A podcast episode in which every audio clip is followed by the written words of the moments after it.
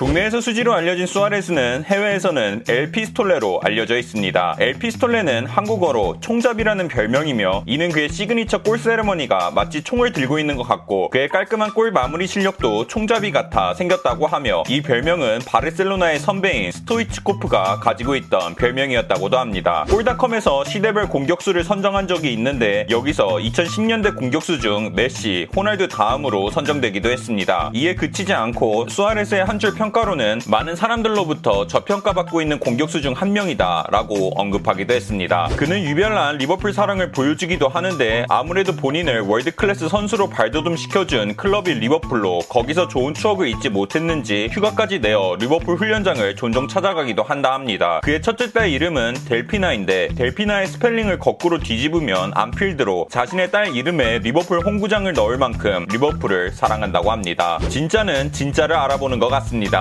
2010년 남아공 월드컵 당시 한국과 만난 16강전, 훌륭한 화력을 보여준 수아레스는 경기가 끝나자마자 박지성을 찾아 달려가 유니폼 교환을 성공한 적이 있는데, 수아레스는 경기 후 인터뷰에서 한 국가의 대표적인 선수와의 유니폼 교환은 영광스러운 일이다. 그는 전 세계인들에게 축구는 유럽과 미주 대륙의 것이 아님을 강력하게 인식시켰으며 아시아에 대한 편견을 깬 선수다 라는 말과 함께 존중심을 보여주기도 했습니다. 수아레스는 엄청난 순정파로 그가 찢어지게 가난하던 14살에 만난 지금의 첫사랑과 결혼에 성공했다 합니다. 얼마나 애절하게 만났으면 수아레스가 유소년 경기에서 골을 넣을 때마다 코치로부터 그녀를 만나러 가는 버스비를 받을 수 있어 매경기 골을 넣기 위해 노력했다고 하며, 그녀가 우루과이에서 바르셀로나로 이민을 가게 되자 세상이 무너지는 순간이다 라고 표현할 정도로 좌절했지만, 그녀를 다시 만날 수 있는 방법은 축구선수로 성공하는 것 하나였기에 더욱이 마음을 잡고 축구에 집중했으며 결국 유럽 진출에 성공하게 돼 그녀를 만날 수 있게 되었다고 합니다. 수아레스는 엄청난 대식가라고 합니다. 이에 팀에서 별명이 골도, 뚱뚱이라고 하는데, 제일 좋아하는 음식은 빅맥으로 하루 종일 앉아서 빅맥을 먹고 싶어 하지만 축구선수인지라 몸 관리를 위해 그럴 수 없음에 매번 아쉬워한다고 합니다. 수아레스가 보유한 의외의 자동차로는 현대 산타페가 있습니다. 이 장면은 그의 가족들과 함께 장보러 가는 날 마트 주차장에서 포착되었다고 하며, 역시 장볼 때에는 트렁크가 큰 갓타페가 최고인 것 같습니다. 패기빨로 알려진 수아레스는 총 3번이나 선수를 문 적이 있습니다. 이에 축구 팬들로부터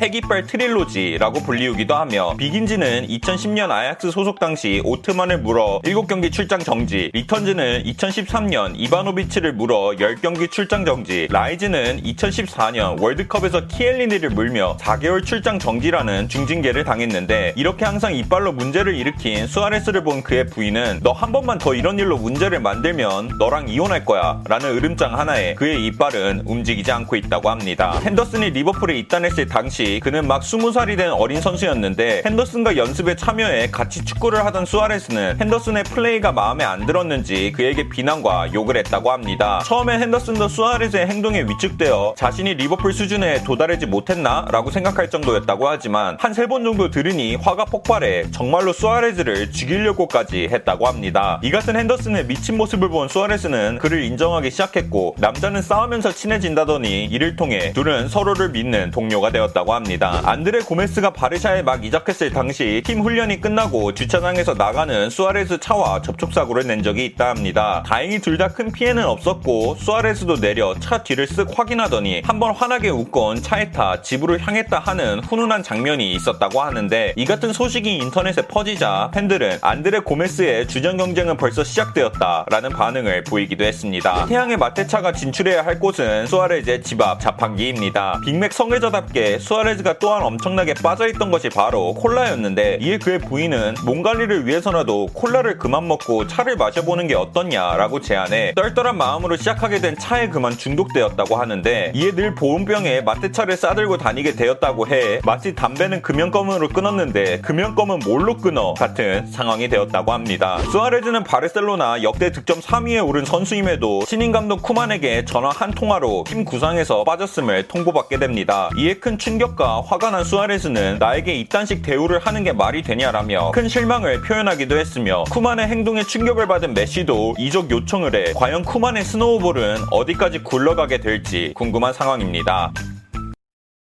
끝!